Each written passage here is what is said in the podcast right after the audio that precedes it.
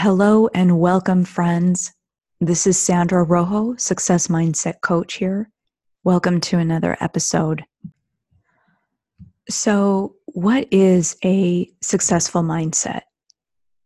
You know, this morning I was drinking my coffee, and you know so much I love my coffee. So, this is my moment to really contemplate. And a couple of events happened to me recently that really got me into thinking. And I, I, love life because life really teaches us quite a bit. I know it's not a new concept to say that, but it really does. I mean, we learn a lot um, with ourselves and what we do everyday life. And also, we learn from other people and, and their experiences. And so I was thinking to myself, you know, what is a successful mindset? I have a lot of definitions for that, but let me sort of talk a little bit about what I'm where I want to go with this podcast. A successful mindset is not uh, or isn't without fears or mistakes. I mean, people who have been and are successful and live purposefully are brave with themselves. Even if they lack in an area or a couple of areas, because think about it, my friends. I mean, are you um, successful in everything you do in every single you know endeavor? You know that typical archetype of the golden child. I haven't really met anyone who is superb in everything that they do. They might be successful and perhaps with athletics or with their work or with achieving certain things, but then lack in their relationships or their friendships. You see where I'm going with this? So all of us have something to work on, right? To heal from. And we're not looking for perfection, or at least I'm not looking for perfection, and nor do I want my clients to be looking for perfection. We have this beautiful sort of um, way of being able to live in the world. Our flaws do not have to make us ugly people, if you know what I mean. So when I start thinking about living purposefully, it is about living also in a very brave manner with ourselves. Success means that we continue to press on.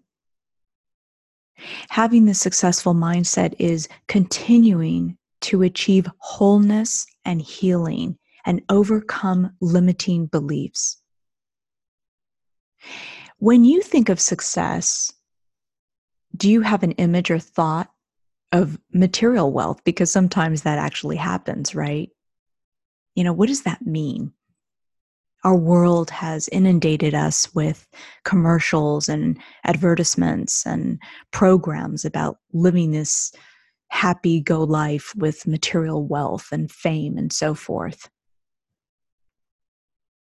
But I bet you that most of us know many successful people who are not wealthy and famous, but have a successful mindset. Remember that mindset isn't about not having any fears or making mistakes or even falling down, but they're brave. For as long as I remember, I've been in personal development, even before it became a buzzword. I started out going to therapists to explore and uncover myself. The self that at least felt needed to know herself.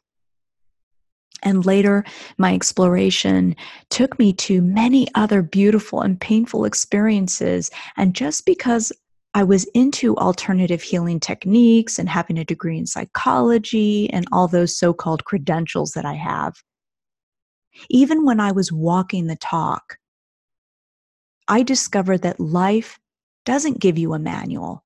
There isn't a formula with which we um, can live by. And most people, believe it or not, whether it's conscious or unconscious or living in the subconscious, they want this. Sometimes we catch ourselves thinking, well, if I go to a certain shaman or if I go um, you know to a therapist or i go to some form of healer or i do yoga or meditation you know then all of a sudden my life is going to turn out to be beautiful and i'm going to be successful according to whatever definition that is. And all these tools and techniques are beautiful and wonderful. They open our consciousness. Um, they help us look at what's going on, the things that we need to heal from. But the bottom line is we have to walk the talk. Life itself gives us the people and the situations to learn from where perhaps we may lack or where we have a limiting belief. So maybe some of you are thinking, you know, maybe deep down inside I do want some kind of formula, right? And that's because many of us want us to stop the painful lessons or the suffering that we are experiencing.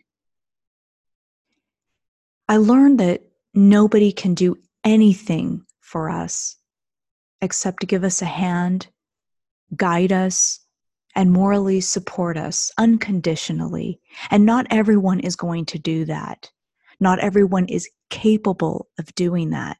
And I know this from experience. I always thought that I could identify certain people as really being great supporters, loving me unconditionally, really trying to hear what I needed um, to, you know, what I needed in my life in order to heal. And many times those people that said that they could be there for me were not. Many times I was pleasantly surprised that the people who actually weren't there in the beginning ended up really being great supporters. So, the journey into life's path is about changing ourself to live accordingly or according to what we believe as an ideal life, right? I can't sit here and tell you that I know what your life, what your ideal life is. I know what it looks like to me, you know, for me. And then as I decondition, as I begin to sort of gently challenge myself and as I take up these opportunities in in life and with people and in situations that can be difficult and sit back and look at what lessons I need to to learn, I get to know myself more. Knowing yourself, healing yourself from wounds will not always be done inside therapy, inside the yoga class, inside the mindfulness breathing exercises, exclusively there, right? It happens when you walk outside of that office, outside of that class, and outside of that meditation it happens in everyday life with the most unwanted people. So let me give you one example. We can only go so far when we say we are love and we want to be love, right? We see that a lot in different posts. Love, love, love, love. You know, that's very subjective and it's kind of a esoteric um, you know, or a very subjective, not just esoteric, but a very subjective definition, because my definition of love might be different than yours. And that in itself is, is a judgment. So I think it's important to define what that means. What does that look like to you, right? But let's just, for the sake of the example, you know, say everyone wants to be love and they preach that and all that love, blah, blah, blah, right? And then they turn around and they shun people and they judge people based on their emotionality rather than taking a step back and asking themselves, you know, what is this about? You know, we can ask, okay, we can we can become aware that we're being provoked. What is this bringing up for me would be a question. What opportunity do I have to heal because life or law of attraction or karma or however you want to define it brought this individual or situation into my life to see that there is still some inner work left in me.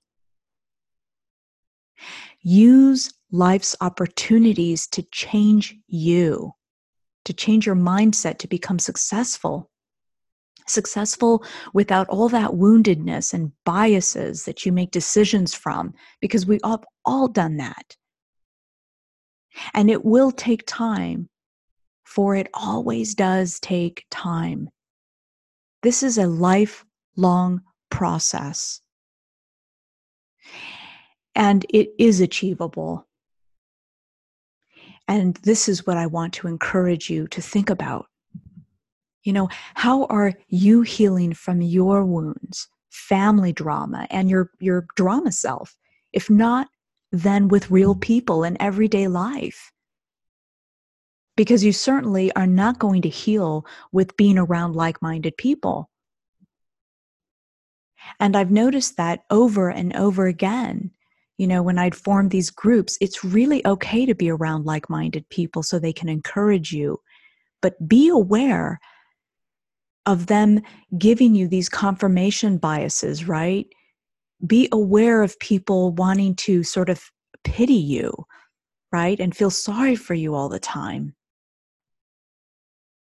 I mean, we all want to be supported and we want to be loved, but we certainly don't want to drag on the drama. We need accountability partners, and good friends are accountability partners. Good coaches and good guides are good accountability partners. They put the mirror up and, and help us and guide us in a loving way, and they do not give up on us. This is true leadership. Not going into a group or calling your friends or Skyping your friends and, and, you know, pissing and moaning, if you will, right? I mean, we do need to vent. We, there's a place for that, but you know, once we've done that, then we have to pull back and say, wait a minute here, this isn't doing me any good. These are the kind of people that help us stretch and grow our minds to have that successful mindset, to challenge our limiting beliefs. When we come from such an emotionality and judge people from really not knowing, and when I'm talking about judging, I'm not talking about race here. I'm talking about, you know, we many times in in in coaching and in spirituality there's something called spiritual bypassing which I'm not going to talk about right now. You can always Google it. But I will leave you with this do not hide behind your intuition. When you want to avoid someone or avoid a situation, that's a huge indication right there. That is like your life is telling you, nope, you have to take, take a step back and see what's going on here. This is your healing moment. Let's take off another layer of the woundedness that you have. And you know what's really awesome is that you might just be lucky to have someone who can really support you through that transition. I know that many times in my life, and believe me, there's been a lot of suffering. I've been in a lot of painful, painful situations that that have really brought me to my knees. I didn't always have someone there to support me and to say, I'm here for you. I really didn't. So it was just, I felt blind. I felt lost. Take up the opportunity to use life's opportunities to see where you're at with your healing and create a successful mindset. This is much more important than becoming famous or publishing a book or becoming the best whatever in the world, you know, like a Tony Robbins. I love Tony Robbins, by the way, but, you know, he's Tony Robbins. It's only one person, but I think you get the gist of what I'm saying.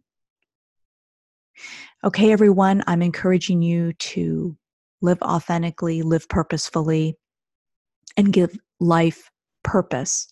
Take care.